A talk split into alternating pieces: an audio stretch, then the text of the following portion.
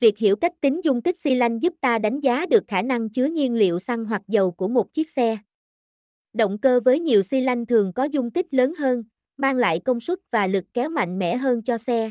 Tuy nhiên, điều này cũng đi kèm với chi phí lớn hơn. Để tính dung tích xi lanh, trước hết cần hiểu rằng dung tích này là tổng thể tích của nhiên liệu mà một hoặc nhiều xi lanh, đối với động cơ nhiều xi lanh, có thể chứa